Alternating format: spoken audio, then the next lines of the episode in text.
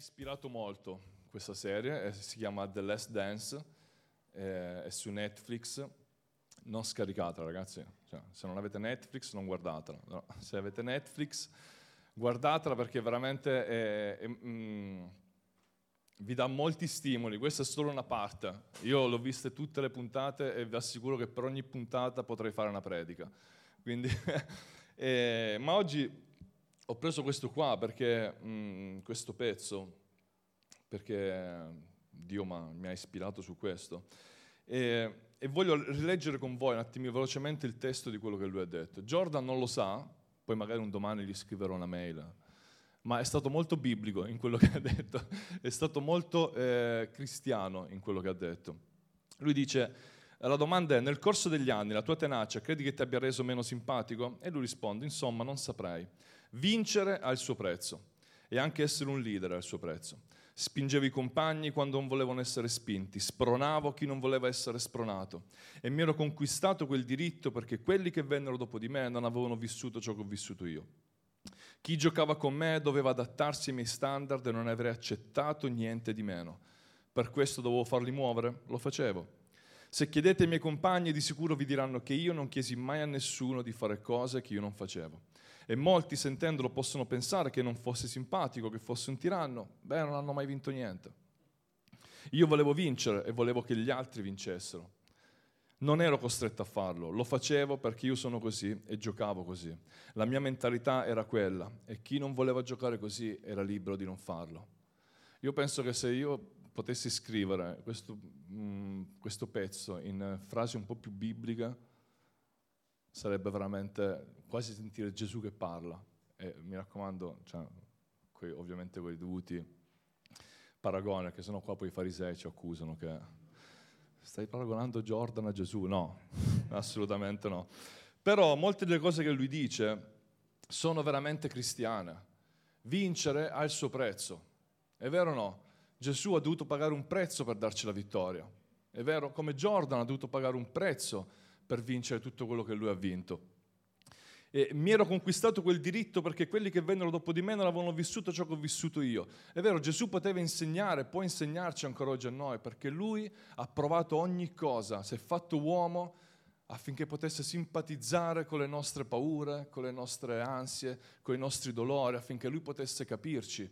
E oggi lui e lo Spirito Santo ci insegnano e ci guidano perché Gesù quelle cose le ha passate. E lui ci può capire, no? Esattamente come Jordan. E pensate un po'.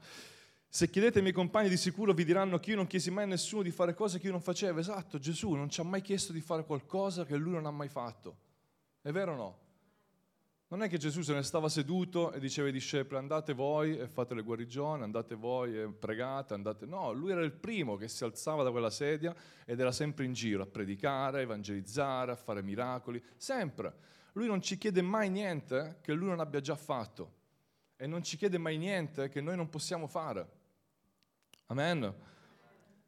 Molti sentendolo possono pensare che non fosse simpatico, che fosse un tiranno. È vero quanti pensavano all'epoca che Gesù era troppo duro? È vero o no? Eh, ma il tuo parlare è duro, gli dicevano a Gesù. Eh, vattene. Non è un problema. Gesù non tratteneva nessuno, è vero o no? Non è che li legava, no, ti prego, resta resta. E quello, no, me ne voglio andare, resta. Io non lo leggo da nessuna parte nella Bibbia, poi non so se la mia Bibbia è diversa. Io volevo vincere, volevo che gli altri vincessero, è vero o no? Gesù vuole vincere, ha voluto vincere la morte, ma non l'ha vinta per se stesso, o perlomeno non l'ha vinta solo per se stesso, ma l'ha fatto perché tutti noi oggi siamo vincitori sulla morte e su ogni cosa, grazie a Gesù. E ancora, non ero costretto a farlo, lo facevo perché io sono così e giocavo così, la mia mentalità era quella, chi non voleva giocare così era libero di non farlo. Gesù non l'ha costretto nessuno ad andare a morire sulla croce per noi, nessuno. È stata una sua scelta, lui voleva fare così, lui sentiva questo e l'ha fatto volontariamente, senza che nessuno lo costringesse. Quindi vedete come possiamo cristianizzare questo racconto? Ma c'è questo racconto, questa intervista. Grazie a mia moglie, l'ho messa qua davanti apposta perché mi suggerisca le parole. e io voglio partire però analizzando questo testo E non vi preoccupate, lo dico anche per i farisei, metteremo anche dei versetti, quindi non, sempre per loro che poi ci dicono che no, predica solo su Michael Jordan, no. Voglio partire dalla domanda, dalla domanda che il giornalista fa a Michael. Gli dice, nel corso degli anni la tua tenacia credi che ti abbia reso meno simpatico? E la domanda che Dio mi ha fatto è, Vince, la tua radicalità negli anni credi che ti abbia reso meno simpatico? Eh, a volte sì, a volte meno, è vero. Quanto siamo stati radicali fino al punto di risultare antipatici alle persone? O molte volte invece per non essere antipatico siamo scesi a compromessi. E poi però risultiamo antipatici a Dio. Vabbè, Dio ci ama lo stesso, però noi con questa scusa preferiamo essere simpatici a qualcuno del mondo, questo sempre, e, ed essere antipatico a Dio. Tanto Dio alla fine ci ama lo stesso, ma la tua radicalità deve portare rispetto a Dio innanzitutto, perché è Dio che ti renderà vincente, non le persone. Non è la simpatia nei confronti di uno o dell'altro che ti renderà vincente. Michael Jordan, vi assicuro che è una delle persone più odiate, era una delle persone più odiate nel mondo del basket. Perché era così, era cattivo in campo, era dispettoso, eh, stuzzi, provocava le persone, eh, spingeva gli altri. I suoi compagni a volte non lo sopportavano, perché era ossessionato dalla vittoria. I suoi compagni non lo sopportavano. Qualcuno diceva, io giocavo con lui solo perché mi piaceva il basket, che altrimenti avrei mollato, per quanto era fissato con la vittoria. Però la gente ha continuato a giocare. Noi oggi a volte lasciamo la radicalità, lasciamo la vittoria in Cristo per molto meno.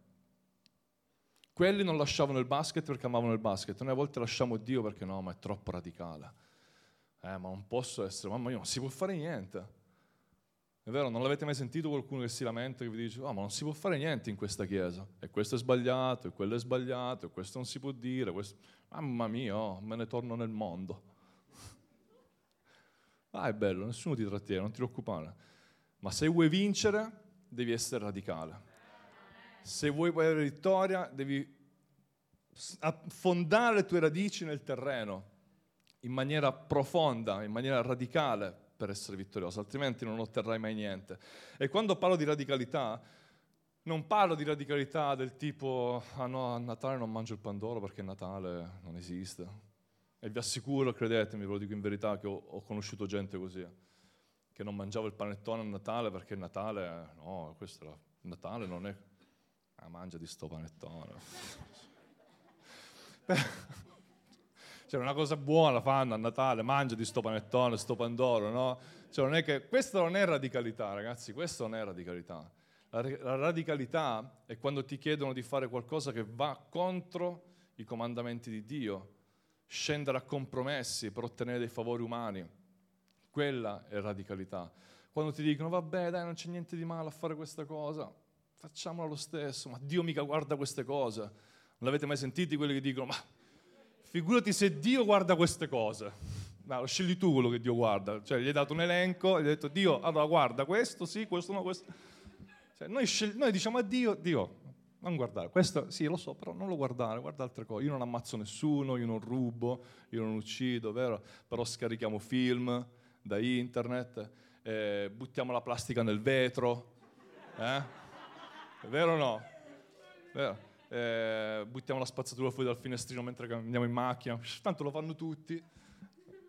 Ragazzi, se vogliamo cambiare questa città, noi dobbiamo essere radicali nelle piccole cose.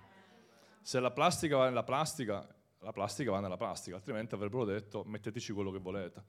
No?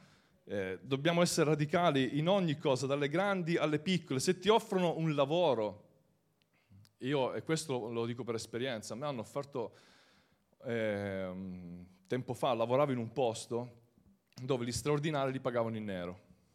Non dico il nome perché sennò li mando in galera e non sarebbe carino visto che siamo in diretta. Però lavoravo in questo posto dove praticamente dicevo, ma sì, tot ore eh, pagato normale in busta, il resto, ah sì, dai, mica dobbiamo dare le tasse allo Stato, questi, questi ladri, il governo ladro, sai, i politici, qua, te li do in nero. Ma gli ho detto, no, guarda, io lo straordinario che faccio lo voglio in busta. Ma guarda che prendi meno. non mi interessa, io lo straordinario che, che prendo lo voglio in busta. Questa è radicalità. Questo è non scendere a compromessi. Io ho rinunciato a dei soldi che sicuramente facevano comodo come a tutti, perché difficilmente i soldi a qualcuno non fanno comodo, ho rinunciato a quell'economia perché ho preferito essere radicale e avere vittoria in Gesù. Oggi, grazie a Dio, la mia radicalità mi ha portato ad avere un posto fisso e grazie a Dio io guadagno molto di più di quelli che adesso sono ancora là. Perché Dio non è debitore di nessuno. Dio non è debitore di nessuno. Tu resta fedele a Lui e Lui sarà fedele con te sempre anche se radicale vuol dire andare contro le proprie voglie, vuol dire andare contro i propri desideri, vuol dire andare contro quello che noi stiamo cercando, ma sii radicale perché Dio non è debitore con nessuno. E quello che stai cercando Dio te lo darà. Il diavolo viene e ti tenta, come ha fatto con Gesù, no? Gesù aveva fame e il diavolo l'ha tentato dicendogli trasforma queste pietre in pane. Era una tentazione lecita, era un bisogno lecito ma Gesù è stato radicale fino in fondo, non è caduto in quella tentazione. È morto di fame Gesù? Non mi sembra che sia morto di fame. Anzi, sapete che è successo? Che gli angeli vennero a servirlo. Quindi rispondi no alle tentazioni, sii radicale e vedrai che Dio manderà i suoi angeli a provvedere per te in ogni cosa. Amen? Ok, bene. Sempre grande entusiasmo. Gesù non era simpatico a tanti, abbiamo detto, vero? E, ehm, e, ogni volta che lui metteva in mostra la sua radicalità, cercavano di ucciderlo, eppure lui non smise mai di essere radicale. A noi ci possono prendere in giro, ci possono criticare, magari insultare, ok? Ma non ci hanno mai messo a morte, no? Perché siamo ancora qua, quindi vuol dire che siamo vivi eh, e non siamo, grazie a Dio, in una società che ti mette a morte per la tua libertà. Quindi, per favore, non rischiamo niente a essere radicali. Ok? Quello che, quello che otterremo sarà un credito maggiore in cielo. La nostra radicalità porterà un credito maggiore in cielo, non un debito, ma un credito. Quindi dobbiamo continuare a esserlo fino alla fine per ottenere quelli che poi saranno i premi che Dio ha riservato per ognuno di noi. E se vuoi essere un vincente, devi continuare a essere radicale. Vincere ha un prezzo, è difficile, è duro, ma alla fine vinci.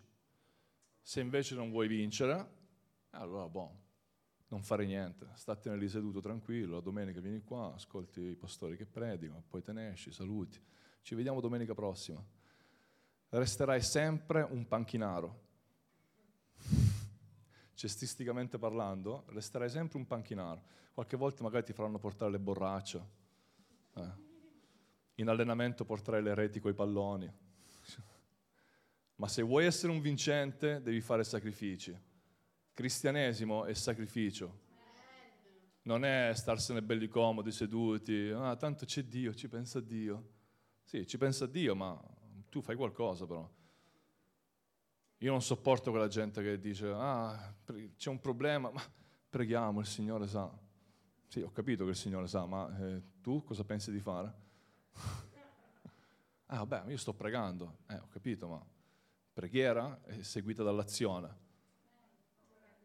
Non basta pregare e poi non fare niente. Gesù ha pregato, ha detto, Padre, grazie perché tu mi ascolti, e poi ha detto, Lazzaro, vieni fuori. Non è che ha detto, Padre, grazie perché tu mi ascolti e se n'è andato e quello è rimasto nella tomba. Oh, ma qualcuno mi apre? Eh? Cioè, no, ha pregato e poi ha fatto l'azione. Quindi preghiera deve essere seguita dall'azione, cerchiamo di essere radicati in questo. Ho fatto un esempio qualche tempo fa a Cuneo, ma penso che, non so se l'ho fatto anche qua, poi ho visto che l'ha fatto il pastore Rosner, glielo, glielo, gliel'ho concesso. Ho detto va bene, basta, fallo, non ti preoccupare. Un albero, voi sapete che gli alberi, no? vanno in profondità con le radici tanto quanto si elevano verso l'alto. O comunque le sue radici sono tanto espanse quanto è espansa la chioma dell'albero stesso.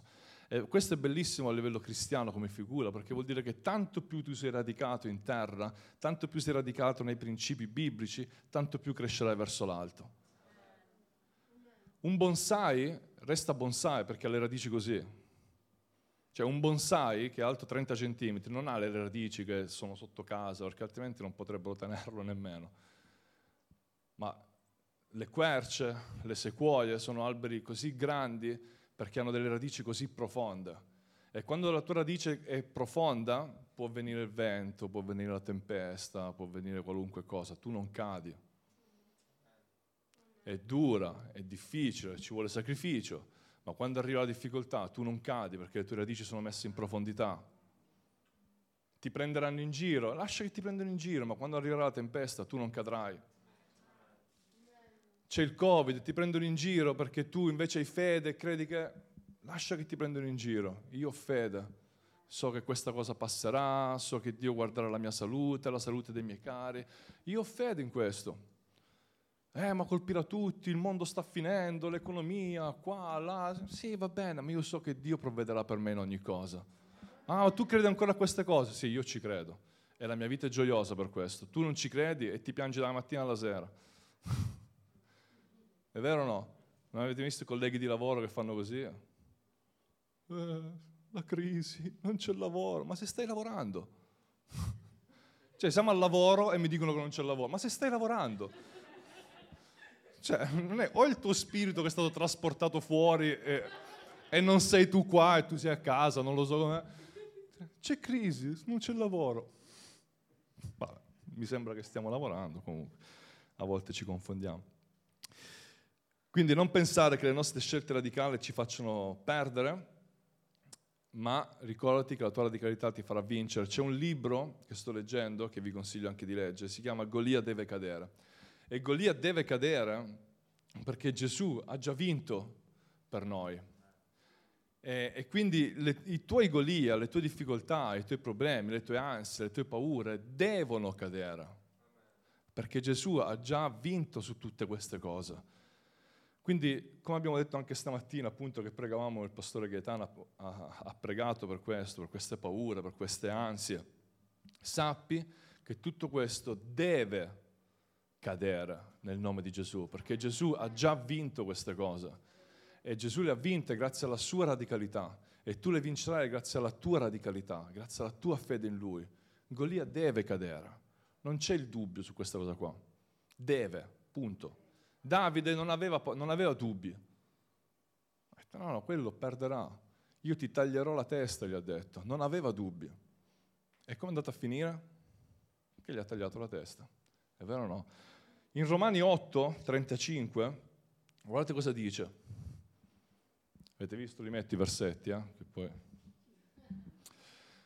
Romani 8:35 dice, chi ci separerà dall'amore di Cristo? Sarà forse la tribolazione, l'angoscia, la persecuzione, la fame, la nudità, il pericolo, la spada? Ah, solo il 35 ti ho dato? Ah sì, ti ho dato solo il 35. Eh... in, realtà, c'era il proseguo, ho sbagliato io, scusami Cata. Sì, effettivamente ho scritto solo 35. Eh, hai il telefono, amore? Per favore.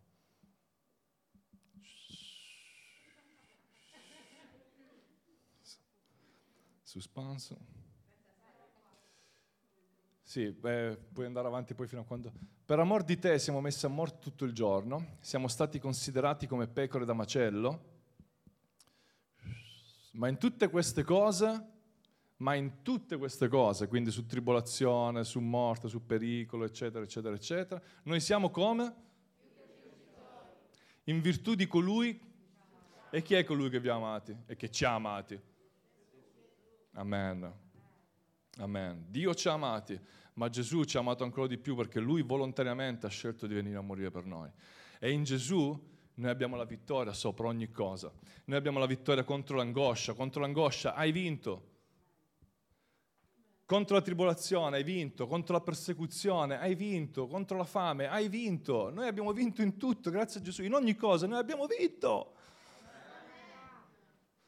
Ragazzi, avete fatto mai gare? Sport, gare? Se l'avete fatto non avete mai vinto, mi sa, perché... Ragazzi, allora, contro l'angoscia, hai vinto! Woo! Contro la paura, hai vinto! Woo! contro la tribolazione, hai vinto, contro tutte queste cose, hai vinto.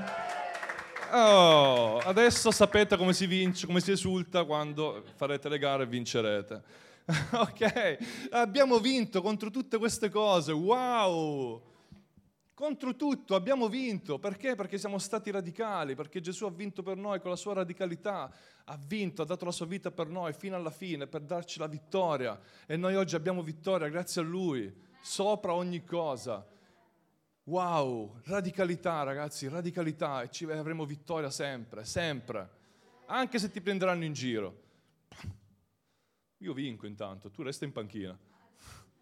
Questo è. Sii disposto a pagare il prezzo e vincerai il premio, perché vincere ha il suo prezzo. Vincere ha il suo prezzo, ma alla fine otterrai il premio. Devi faticare, devi sudare, devi correre, devi allenarti, devi fare sacrifici, ma vincerai. Siamo disposti a farlo? 3-4. Gli altri, pensateci, non avete non avete limiti di tempo, sentitevi liberi, quando vorrete, vorrete potete tranquillamente rispondere. Perché i 3 e 4 che hanno detto amen, oggi vincerete. Poi gli altri, vabbè, ognuno ha i suoi tempi, ragazzi, è così comunque. Eh. Non, è che, non pensate che Jordan abbia vinto tutto subito, eh? ci ha messo parecchi anni prima di vincere.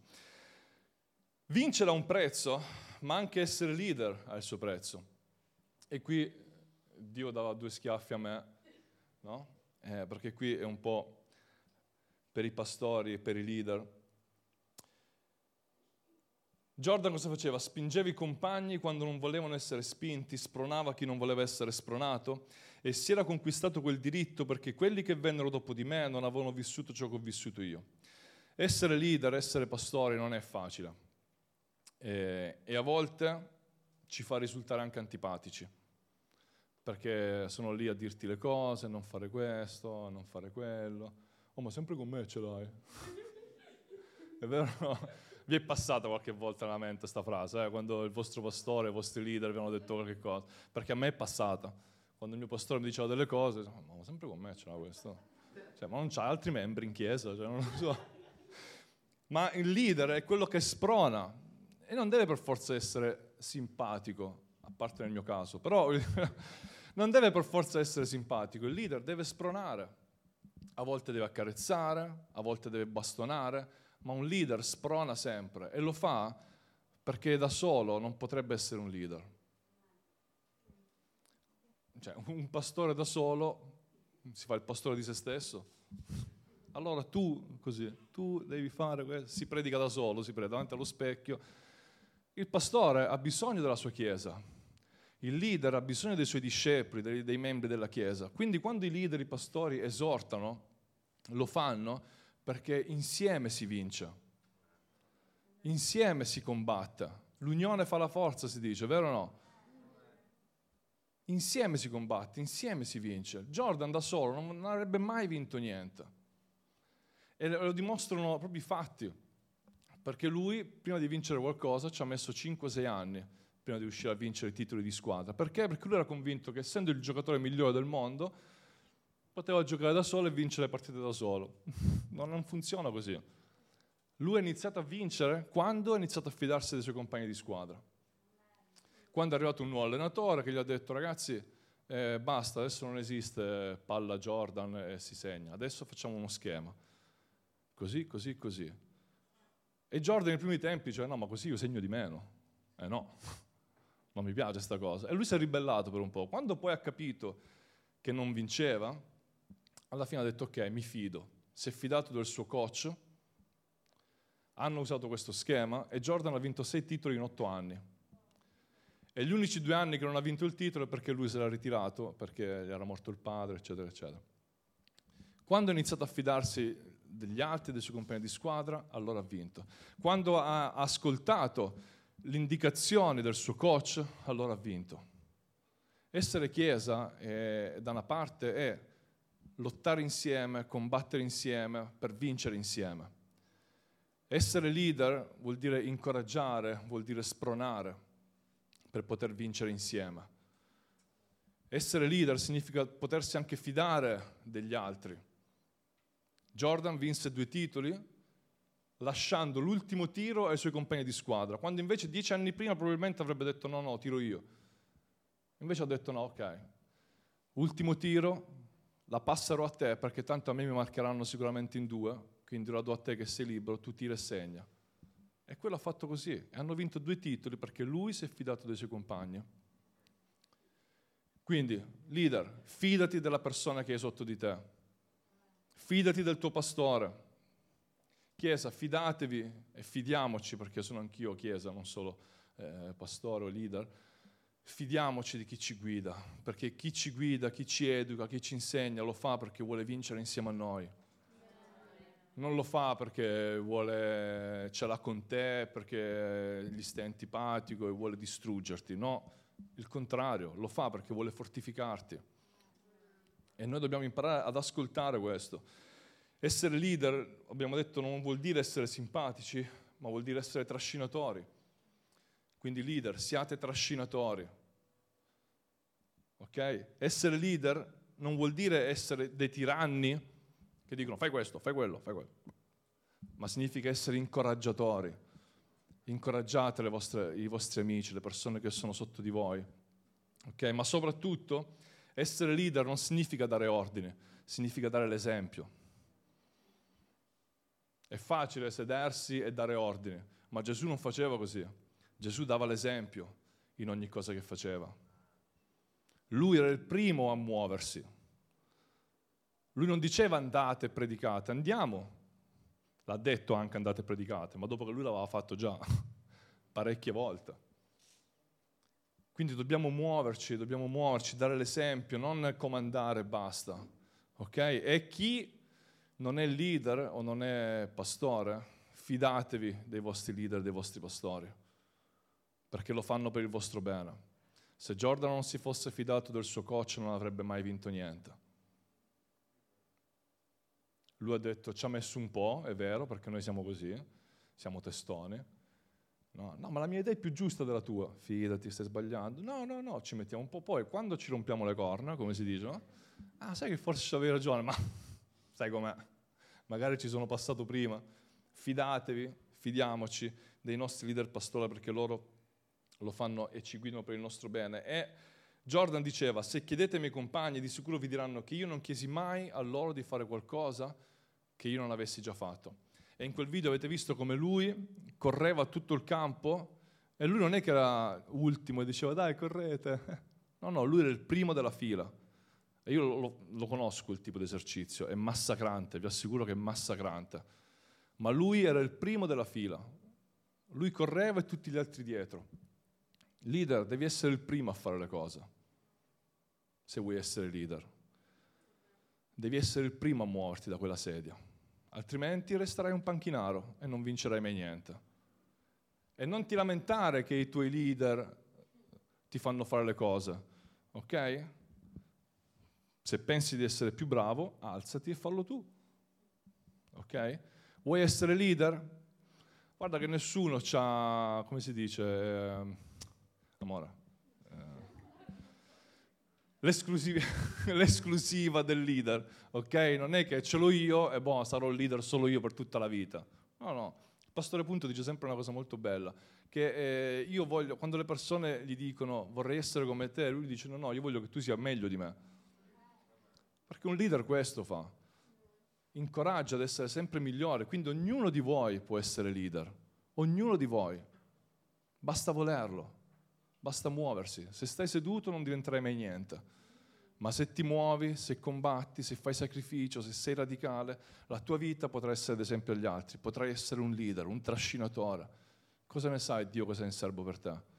Ma lo scopri se ti muovi. Se stai seduto non scoprirai mai niente. Avete mai visto una caccia al tesoro da seduti? Ragazzi, oggi organizziamo una bella caccia al tesoro, tutti così. Questa è la mappa, mi raccomando seguite le indicazioni. No, no, le sto seguendo. Eh. Sì, sì. Con gli occhi. a destra. Oh, mi sta ammazzando. La caccia al tesoro si fa muovendosi, non stando fermi, ok? C'ho un'età, è troppo basso sto palco. Cioè, non riuscivo più a alzarmi, stavo ammazzando. Un leader ha la situazione sempre sotto controllo e quello che fa lo fa per il bene suo e degli altri. Voi vi ricordate quando Gesù era, era sulla barca, che si riempiva di onde, il mare in tempesta e lui dormiva?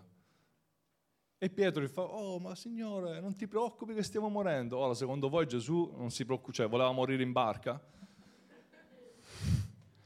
Cioè, è normale che Gesù avesse tutto sotto controllo. Gesù si è alzato e ha detto, mare, vento, shh, basta, silenzio, devo dormire.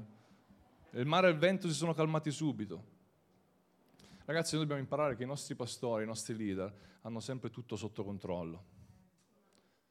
Se vi dicono qualcosa è perché loro sanno che quella è la cosa giusta per voi. Poi siamo umani, ok? Non siamo perfetti. Va bene, Pietro non era perfetto, tra di Gesù, quindi non è che fosse proprio perfetto, ok? Però il leader ha sempre tutto sotto controllo. E tenere tutto sotto controllo vuol dire che devi conoscere la persona, devi capire la persona, devi vedere la situazione, capire la situazione. Non basta da lontano vedere, ah sì, quei due forse hanno un problema. Vabbè, no, un leader va, parla con le persone, capisce il problema, le incoraggia, le aiuta a migliorare. Deve avere la situazione sotto controllo, ok? E non vi preoccupate perché quando sembra che non sia sotto controllo, in realtà è sotto controllo, ve lo assicuro. Molte, il 90% delle volte è sotto controllo, poi qualcosa ci sfugge, eh? è vero, ma il 90% delle volte è sotto controllo. E se sfugge a noi, sappiate che non sfugge a Dio.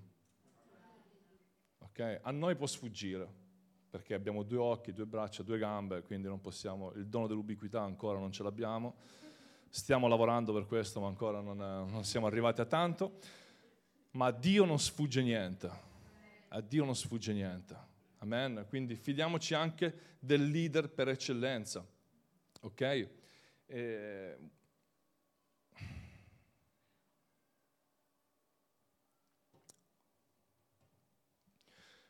Un leader deve imparare a non sfruttare il passato per, appesantire le persone o per non fare niente, ma un leader deve imparare a sfruttare il passato per rendere migliore il futuro degli altri. Ok? Questo è importante e non vale solo per i leader, questo vale per tutta la Chiesa. Non fare il grandioso, eh, ma io questa cosa già l'ho fatta, già l'ho superato, ora tocca a te fare le pulizie in chiesa. Pff, dieci anni che sono in chiesa faccio le pulizie. Ah, va muoviti, va. No, dai l'esempio e inizia a pulire per terra per primo. Dai l'esempio. Non usare il tuo passato per dire no, io l'ho già fatto, fallo tu. Jordan diceva ai ragazzi, io non ho mai chiesto di fare qualcosa che io non ho fatto. E diceva, io posso fare queste cose perché gli altri non hanno passato quello che ho passato io. Okay? E lui usava questo, il suo passato non per distruggere gli altri, ma per poter dire ragazzi io ho passato delle difficoltà, le ho superate, ora sono un vincente, potete farlo anche voi.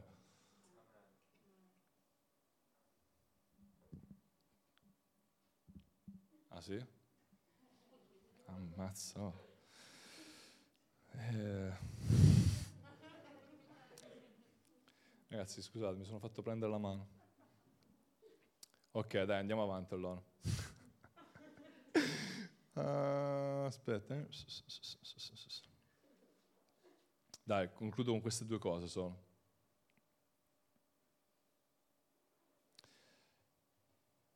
Efesini 4, 11, 15.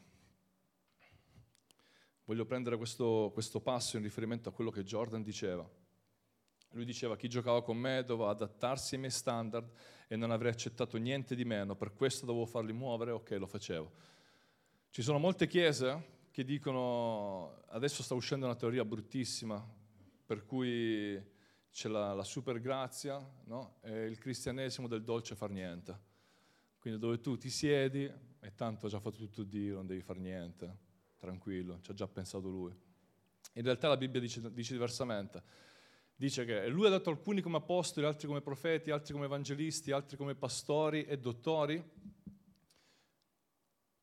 per il perfezionamento dei santi in vista dell'opera del ministero e dell'edificazione del corpo di Cristo, fino a che tutti giungiamo all'unità della fede e della piena conoscenza del Figlio di Dio, allo stato di uomini fatti, all'altezza della statura perfetta di Cristo. Dio ci ha dato degli standard da rispettare. Non è vero che noi non dobbiamo fare niente. Non è vero. Dio ci ha dato degli standard da rispettare. E lo standard è quello di arrivare all'altezza perfetta di Cristo. Non è facile sicuramente, non è facile, ma si può fare se ce lo dicono, se Paolo ce lo dice, perché si può fare. Ok? E come Jordan ha, ha messo degli standard ai suoi compagni di squadra, Gesù ti dice la stessa cosa. Dio ti dice la stessa cosa. Io ti sto dando uno standard, raggiungilo. Se vuoi vincere, devi raggiungere quello standard. Questo è. Non è vero che non dobbiamo fare niente, non è vero che ha già fatto tutto Gesù. Se vuoi vincere, devi raggiungere un certo standard e per raggiungere quello standard devi faticare. Quindi non è vero che il cristianesimo non è sacrificio. Non è vero. Certo, non, andiamo, non andiamo in giro a tagliarci le braccia da soli. Non è sacrificio in quel senso, ma è sudore, è fatica, è raggiungere uno standard per poter essere vincitori. Amen. E non dobbiamo starcene seduti, perché in Apocalisse è scritto che Dio non vuole quelli che sono eh, freddi, eh, scusate, tiepidi. Mazzo, la sapete questa? Eh? Cioè, l'hanno proprio inculcata anche a voi questa cosa qua. Eh? Dio non vuole quelli tiepidi, Dio ha messo degli standard. Dio ha messo degli standard. La Bibbia dice che un Paolo, eh, scusate, in Apocalisse, al versetto 19, tutti quelli che io amo li correggo, sii dunque zelante e ravvediti. Questo è quello che vuole Dio, persone zelanti, persone ferventi per poter raggiungere la vittoria, persone che hanno voglia di sudare, che hanno voglia di faticare, che hanno voglia di vincere. Queste persone otterranno la vittoria. Quindi smettila di stare seduto, smettila di guardare gli altri che fanno qualche cosa, inizia a muoverti e fai tu. Smettila di criticare a destra e a sinistra, smettila di giudicare a destra e a sinistra, perché così non vincerai mai niente non vincerai mai niente. Ma se vuoi vincere, aiuta il tuo compagno di squadra a migliorarsi. E vincerete insieme. E per concludere, molti dicono, eh ma quello è Gesù, eh, Gesù faceva, faceva queste cose perché lui era Gesù. No? Questa è una scusa, ragazzi. Questa è una scusa. Dire che Gesù ce l'ha fatta perché era Gesù e noi non potremo farcela è una scusa. Perché Gesù ha detto che noi faremo cose più grandi di quelle che ha fatto Lui. E anche se tu vuoi usare questa scusa, eh ma Gesù era Gesù, sappi che tutti quelli che erano Gesù erano comunque vincitori. Quindi è vero che tu non sei Gesù, ma se sei con Gesù sei comunque vincitore. Quindi non usare questa scusa, Gesù era Gesù, perché è una scusa per non fare niente. Se tu sei con Gesù, anche se tu non sei Gesù, sei comunque vincitore, ma devi stare con Gesù però devi essere radicale nei suoi insegnamenti, nei suoi principi, in quello che lui ti dice, allora così vincerai. Jordan era Jordan, ma tutti quelli che hanno giocato con lui sono migliorati un sacco perché giocavano con lui, giocavano col migliore. Sì, Gesù è Gesù, è vero, ma se tu stai con Gesù migliorerai, la tua vita migliorerà e diventerai dei, uno dei migliori o il migliore. Chi lo sa, migliore di me? Sicuramente, ci vuole anche poco ma devi stare con Gesù. Devi stare con Gesù. Per essere un vincente devi stare con Gesù. Non è facile, e adesso concludo veramente, perché se no non mi fanno più tornare in Calabria. Jordan dice, non ero costretto a farlo, lo facevo perché io sono così e giocavo così. La mia mentalità era quello. E chi non voleva giocare così era libero di non farlo. Il cristianesimo è libertà, in ogni senso. Se tu vuoi essere radicale, se tu vuoi avere una vita vittoriosa, queste sono le regole da seguire, questo è quello che devi fare. Ma nessuno, Dio per primo, ti costringerà mai a fare qualcosa che tu non vuoi. E nessuno ti costringerà mai a essere quello che tu non vuoi essere. Però ti perderai un sacco di cose belle sei, pre, sei, sei campionati vinti in otto anni. Dopo Jordan ha smesso di giocare nel 2003, se non sbaglio, sono passati 17 anni, la sua, la sua canotta è ancora una delle più vendute nel mondo. Il suo business è uno dei più venduti al mondo. La Nike si è salvata grazie a Michael Jordan, perché nell'85 ha scommesso su di lui, facendo fare le scarpe col suo nome. Lui non voleva nemmeno, pensate un po', lui manco voleva, perché voleva l'Adidas che a quei tempi andava molto più di moda. E la Nike si è salvata grazie a una sola persona e oggi il suo brand è ancora tra i più venduti al mondo, il PSG addirittura nel calcio, quindi ha proprio eh, varcato i confini, ancora lo sponsor di Michael Jordan. Ha cambiato la storia quell'uomo, ha cambiato la storia del, del basket, ha cambiato la storia dell'economia, del business. Quello che ogni volta che parla sforna soldi. ogni volta che fa qualcosa lui, sono soldi. E pensa quanto possiamo fare noi come cristiani radicali se ci manteniamo fermi nella parola di Dio, negli insegnamenti di Dio. Ogni volta che ogni parola che uscirà dalla tua bocca non produrrà solo soldi. La gente già vedevo gli occhi con i dollari, sapete come? Ma ogni tua parola produrrà guarigioni, ogni tua parola, perché noi, noi ragazzi, noi, questa è la nostra vittoria. Poi se vengono i soldi, amen, non è che non siamo ipocriti, non ci fanno schifo, ok? Ma la nostra vittoria è questa, portare guarigione, portare salvezza nel mondo, cambiare vita. Questa è la nostra vittoria. E se noi restiamo radicali, se noi ci sacrifichiamo, se noi lottiamo, queste saranno le nostre vittorie. E un domani le persone si ricorderanno di te come un vincente. Non di, ah Claudia, sì, quella che stava seduta al terzo banco, sì, me la ricordo. Claudia, quella no, io voglio ricordarmi Claudia, sì, quella che imponeva le mani e le persone venivano guarite, quella che pregava le persone venivano liberate, quella che metteva le mani sulle ginocchia e le gambe si raddrizzavano. Questo è il ricordo che io voglio che le persone abbiano di me. Il ricordo di un vincente, di un cristiano vincente. Questo è il ricordo che Dio vuole avere di te. Quindi smettila di stare seduto, sii vincente. Questo è The Last Dance, è il titolo della predica. Questo è l'ultimo ballo. Siamo arrivati negli ultimi tempi. Non è più tempo di stare seduti lì a guardare gli altri che fanno le cose. È tempo di alzarsi e iniziare a vincere qualcosa. Amen. Quando arriverai in cielo dovrai mostrare tutti i tuoi premi. Guarda, questo è il mio trofeo, questo è il mio, guarda. Pensa un po' che tutti mostrano trofei e tu arrivi. E io portavo le borracce. Sarai salvato, certo, come attraverso il fuoco, i tuoi premi non saranno niente, non ti porterai niente delle tue opere. Io voglio invece avere coppe d'oro, medaglie d'oro, premi che quando arrivo su Dio deve essere fiero di me. ah, grande Vince, così, grande, guardatelo, questo è Vince. No, no, quello è Vince, lasciatelo stare, sto. Noi scherziamo, ridiamo, però la gente fuori ci muore intorno. E noi cosa facciamo? Perdiamo tempo a stare qua seduti, a scaldare le sedie, quando Dio invece ci ha chiamato ad essere vittoriosi in ogni cosa. In ogni cosa. Amen. Ci vogliamo alzare in piedi?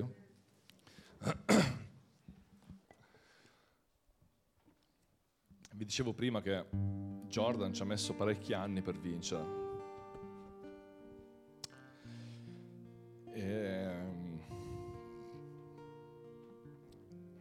Alla fine ha vinto. Può darsi che tu abbia perso un sacco di anni della tua vita a stare in panchina, a guardare gli altri giocare, a guardare gli altri vincere, ma sei ancora in tempo per fare qualcosa. Sei ancora in tempo per fare qualcosa. Anche se potessi vincere so- un solo campionato, una sola gara, è meglio salire con un premio che salire senza completamente. Sei ancora in tempo per essere un vincente. Sei ancora in tempo per essere un leader che trascina. Sei ancora in tempo per essere un leader che dà l'esempio.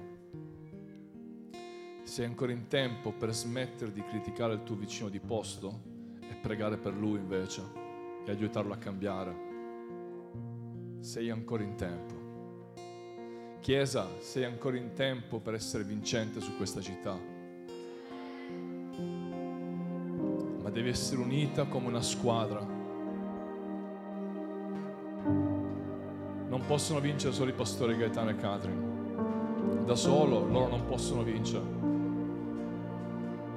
ma tutti insieme come Chiesa, uniti, allora si può vincere. Tutti insieme sarete poi dei vincitori. Non so, I titoli non andranno poi solo a loro. Ah, grandi pastori Catherine e Gaetano hanno vinto. No, voi avete vinto. Chiesa di Reggio Calabria, voi avrete vinto.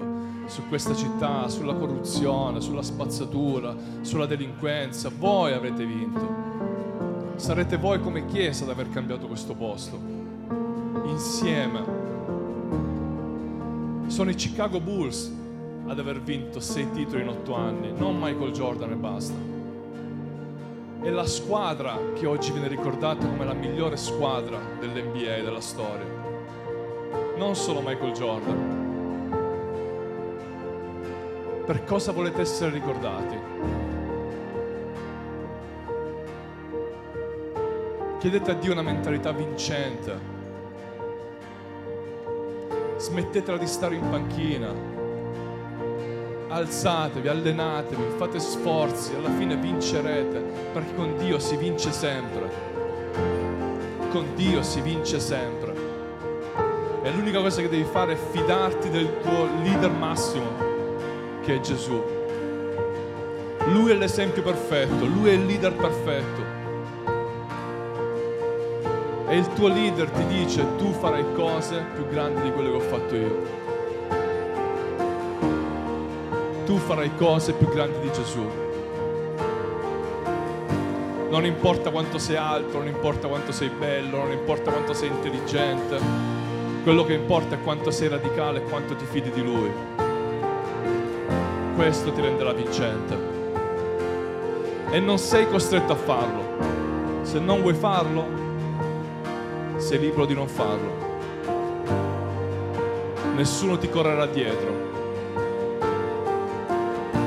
Mio consiglio è fallo. Fallo.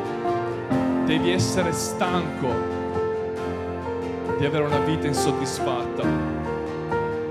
Devi essere stanco di non avere quella vittoria sul tuo parente inconvertito. Devi essere stanco di non avere la vittoria su quella malattia, devi essere stanco di non poter dormire per le tue paure, per le tue ansie, devi essere stanco di questo, basta, devi dire oggi basta. Io nel nome di Gesù ho vinto sopra ogni cosa, sono un vincente e vincerò ancora. Sopra ogni cosa tu sei un vincitore.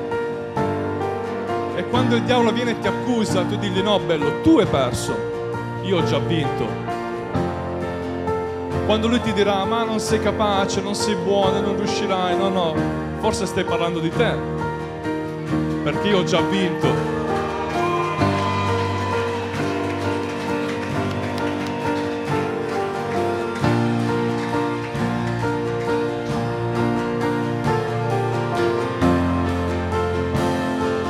Arrenditi a Lui questa mattina. Arrenditi a Lui questa mattina. Fidati del tuo coach tu hai in mente uno schema vincente per te. Mentre cantiamo questa canzone, fidati di Lui, arrenditi a Lui completamente. Dagli la tua vita e Lui ti renderà un vincente.